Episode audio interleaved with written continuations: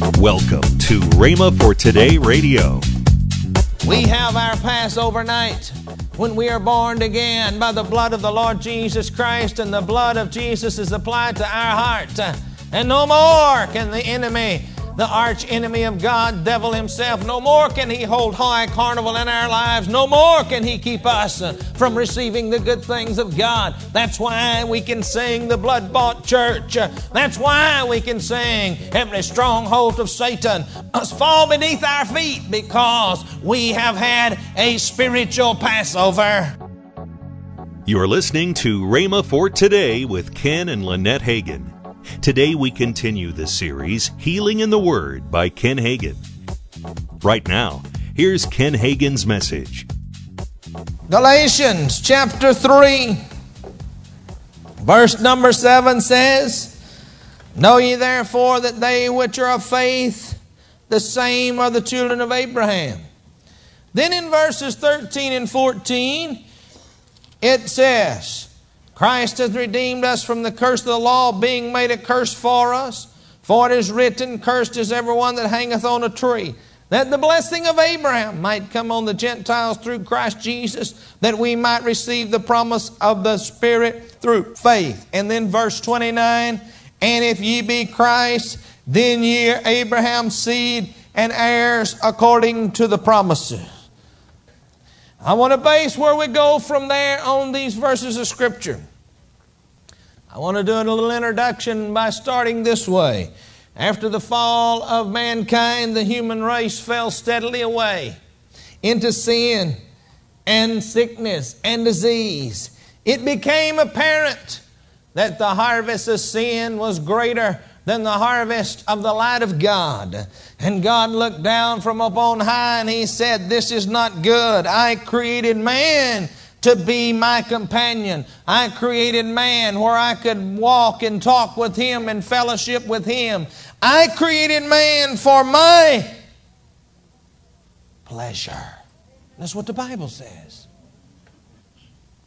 But the devil had stolen it all away through the fall of Adam and Eve in the Garden of Eden. And now God looked down at man and He said, What an awful bunch of people. And He looked over in a little country called Ur, tapped a man on the shoulder by the name of Abram. And He said, I want you to go and I want you to be the father of a new people. He changed his name to Abraham.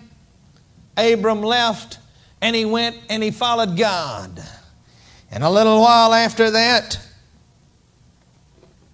after he had raised up the children of Israel, they went into bondage. God raised up another man by the name of Moses. He was to deliver the children of Israel out of Egypt. If you know anything about Bible typology, you know that Egypt is a type of sin. And we find that we come to the night of the Passover. The blood of the Passover lamb was put on the top of the high of the doorpost and on each side. And when the death angel came by, it would pass over. We have our Passover night when we are born again by the blood of the Lord Jesus Christ, and the blood of Jesus is applied to our heart. And no more can the enemy, the arch enemy of God, devil himself, no more can he hold high carnival in our lives. No more can he keep us from receiving the good things of God. That's why we can sing the blood-bought church. That's why we can sing every stronghold of Satan must fall beneath our feet, because we have had a spiritual Passover. They left Egypt, which is a type of sin, never to return. They didn't have the Holy Spirit such as we have in this dispensation in which you and I live in. They had to follow the power of God, which was a pillar of, of fire by night and a pillar of cloud by day. But in the dispensation in which you and I are living today, we don't have to look for an outward manifestation or an outward sign. The Holy Spirit, the power of God, tabernacles Himself within inside of us. We don't have to have all of these outward signs, because the Holy Spirit is living within, not without. You see, John seven, thirty-seven and thirty-eight says, "If any man thirst, let him come unto me and drink. He that believeth on me, as the Scripture hath said, out of his belly shall flow rivers of living water." This brief summary of the Passover was given to you because it brings us to what I want to speak about. Because it was immediately after the Passover and the children coming out of the land of Egypt that what I'm going to talk about took place. You may want to turn and read this with me. You can turn to Exodus chapter number fifteen. Exodus chapter fifteen, if you'd like to read with me. And we're going to establish the subject that we want to speak on. It's called God's healing covenant. God has established a healing covenant. He established it with the children of Israel a long time ago. And in the Exodus chapter number fifteen, verse number twenty-two, "So Moses brought Israel from the Red Sea." They just crossed the Red Sea. "And they went out into the wilderness of Shur. And they went three days in the wilderness and found no water. And when they came to Marah, they could not drink the water of Marah, for they were bitter. Therefore the name of it was called Marah. And the people murmured against Moses, saying, What shall we drink? And he cried unto the Lord, and the Lord showed him a tree, which when he had cast it into the waters, the waters were made sweet. And, and there he made for them a statute." I want you to listen to this. "There he," that is God, "made for them a statute and an ordinance. There he proved them. And he said, If thou wilt diligently hearken to do to the voice of the Lord thy God, and will do that which is right in his sight, and will give ear to his commandments, and keep all his statutes, I will put none of the diseases upon thee, which I brought upon the Egyptians, for I am the Lord that healeth thee. I am Jehovah Rapha." I want you to realize that as God showed Moses this tree there in the wilderness, he dipped it into the bitter water, and the water was healed, and they were able to drink of that water. And at the same time, he established a covenant with them, a healing covenant. He established the fact that he was Jehovah Rapha, the Lord that healeth. He is, it says here, he established a statute and an ordinance. We in this country understand statutes and ordinances. They are established every day in the city councils, in the state governments, in the national government. Statutes and ordinances are passed, and those statutes and ordinances become the law of the land that we live by.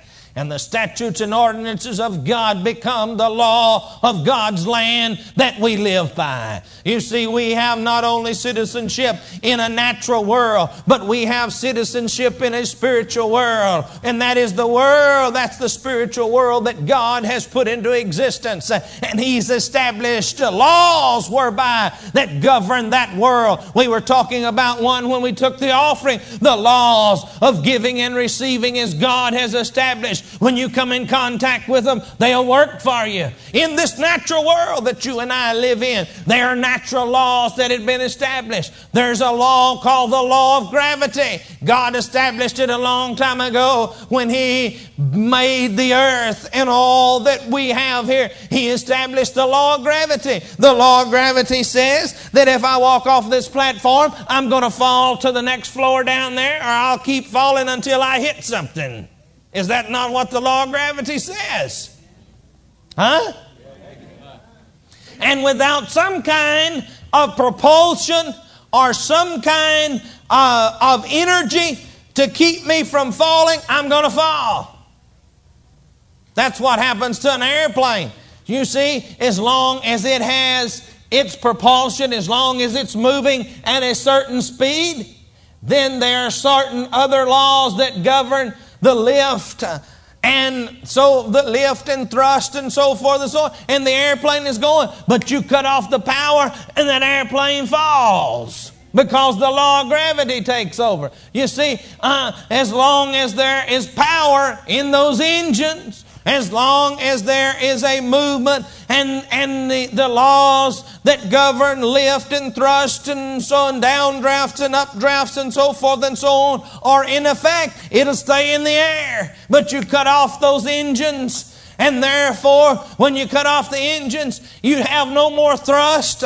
So therefore, you're not creating any drag, and there's no uplift to, to hold the thing up. And so all of a sudden, the law of gravity takes a hold, and it reaches up and grabs a hold of that thing and goes, choom, and it's gone. And we have no problem with these laws because we have studied them in our science classes from the time we've been in the first or second grade, and they started teaching us science.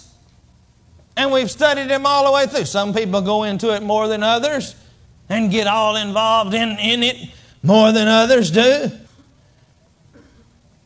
So what happens is that we, we just go along and we have no problem with the things that are easy for us and we understand.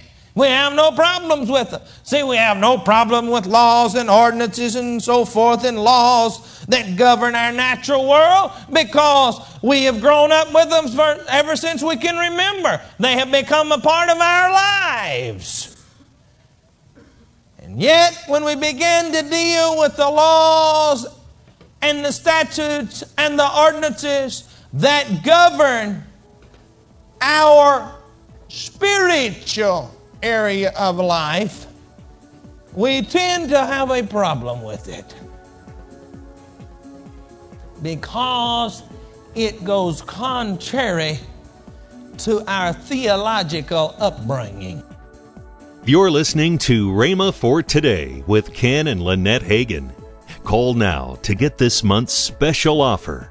Backed by popular demand, it's Lynette's Bargain Bag, and it features resources all about healing. The Healers in Your House Slimline Book, Seven Hindrances to Healing Mini Book, Executing the Basics of Healing Book, all three by Ken Hagin.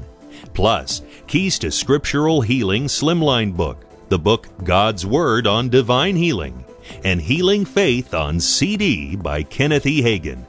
All for the incredible bargain price of nineteen ninety-five. Call today. Call one eight eight eight, faith nine nine. That's one eight eight eight, faith nine nine. Or if you prefer, write Kenneth Hagin Ministries. Our address is P O. Box five oh one two six, Tulsa, Oklahoma, seven four one five zero. Don't forget, for faster service, order online at rhema dot org. That's R-H-E-M-A dot O-R-G. Now, let's join Ken and Lynette Hagin.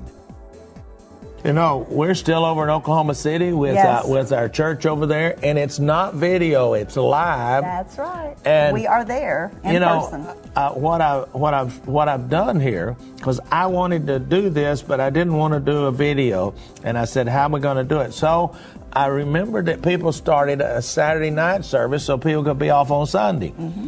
And I said, hey, let's do Sunday morning on Sunday night, and people that work or, or, or just want to have the weekend off can come Sunday night and get the same experience that you would that's have right. on Sunday morning. Or like to sleep late. Or like want, to sleep late right. and want to come. We're over there.